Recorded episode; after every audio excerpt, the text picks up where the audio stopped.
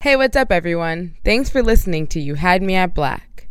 Has anyone ever told you that you're black, but not really black? Did they say this while discussing hip hop? If so, you can probably relate to Julia's story. One day in high school, her good friend said this to her while at a party, and it awoke a fire in her that hasn't flickered since. Stay tuned to hear her story. I want you to breathe all this in, breathe all this in. Oh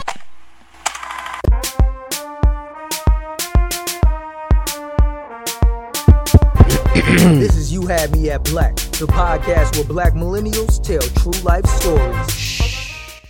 So last year, I went to Dolores Park in San Francisco, where really just a couple of black people were just there to hang out, sit in the nice grass, and talk about the Black Lives Matter movement. So we're just talking about, you know, the founders and what has been happening recently. And we started to talk about how Black Lives Matter includes all people. It includes black men, it includes black women, black gay people, it includes black lesbian people, it includes black children, it includes black grandmothers and grandfathers, and it is the spectrum and everyone is included in the black experience. So, really, just talking about these things brought me back to when I was a kid and when I was in high school and what I thought blackness was and my black experience. So, this story starts when I was in high school in a predominantly white city.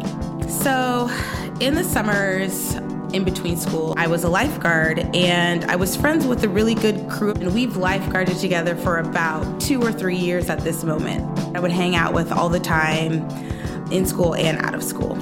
And there were two people in particular that I was really good friends with. We'll call this one girl Heather, and we'll call this other guy Daniel. So, Daniel was this kind of chill kid, and he was kind of quiet and kind of awkward, but still really fun. And he would always slip in some fun little one liners around us, and he was a really fun guy. And my friend Heather was always like a fun, cracking jokes as well. We were always kind of rebellious when we were working and sneaking like food from the sn- snack bar, whatever it may be. So they were kind of like the really fun people that I hung out with as I was lifeguarding. So, one particular evening after we were all done lifeguarding, we all decided to hang out at Heather's house. At the house was me, Heather, Daniel, and a couple of our other friends. We're listening to hip hop music, and Daniel says something a little bit funny about the lyrics. And so I'm basically kind of playfully making fun of him. And then Daniel says to me, Well, Julia, you're black, but you're not really black. Pause. So, in my brain, I'm thinking, this guy did not just say this to me. And I was shocked. And I didn't really know what to do because I was the only black girl in this room of all these white people. And I didn't know if I should go off. Should, what should I do? I said, that doesn't make sense. How can you tell me that I'm not black? My parents are black, my mom's black, my dad's black. So you can't tell me that I'm not black. That does not make sense. So that's what I told him. And he didn't really say anything. He was a little bit shocked that I said something, that I kind of stood up for myself. So I was angry because these people were basically saying to me, you're not black because you don't really fit into the mold of what I believe is black through media, movies, whatever it may be. So, because I was being a regular kid in a predominantly white town with white friends or people, other people of color, that I was somehow not being black or what they portrayed as being black. So then I got up and then I left the house because I was just so frustrated. And me thinking back at it now, it was amazing that I actually kind of like had that strength to be like, no, this is not okay. So, fast forward the next day.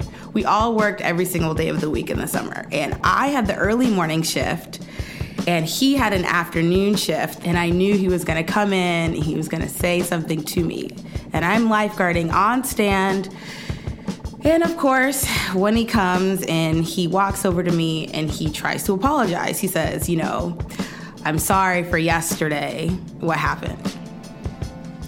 And I just stood there staring straight ahead at the pool and I did not look at him at all. And I was still upset.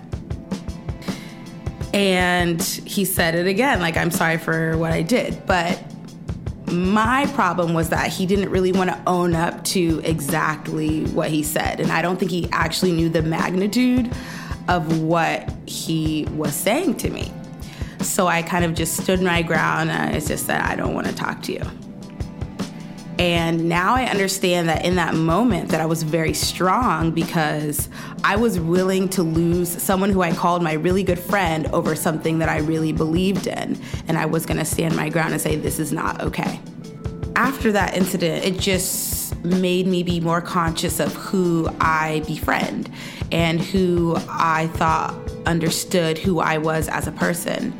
I think I became more unapologetic about blackness and not trying to kind of dim myself to fit in. So now in my current life, I definitely don't try to fit into a mold of how people think I should behave as a black person. I honestly just believe that blackness is an attribute, a part of who you are, and not solely who you are. I think it's important for people to remember that there's such a large spectrum in blackness and our black experience and it's important for us to embrace those things as well. And I think learning from this story, I learned to say no to people that kind of threaten that or question that and just not tolerate that way of thinking in my current life. So I think that what I learned from this story is that you can be yourself and you can be black. And I think a lot of people know this. And the reason why I also want to tell this story is because a lot of people have a similar story. We don't really have to fit in a box and we don't have to be labeled as such. And I think part of that happening to me at such an early age kind of springboarded me into believing those things. Thanks for listening to You Had Me at Black. Be sure to check out this episode's description for musical credits. And if you like what you just heard, head to youhadmeatblack.com slash b-side to subscribe to our newsletter and unlock access to exclusive videos, behind-the-scenes interviews, and specially curated music. That's youhadmeatblack.com slash b-side. Peace.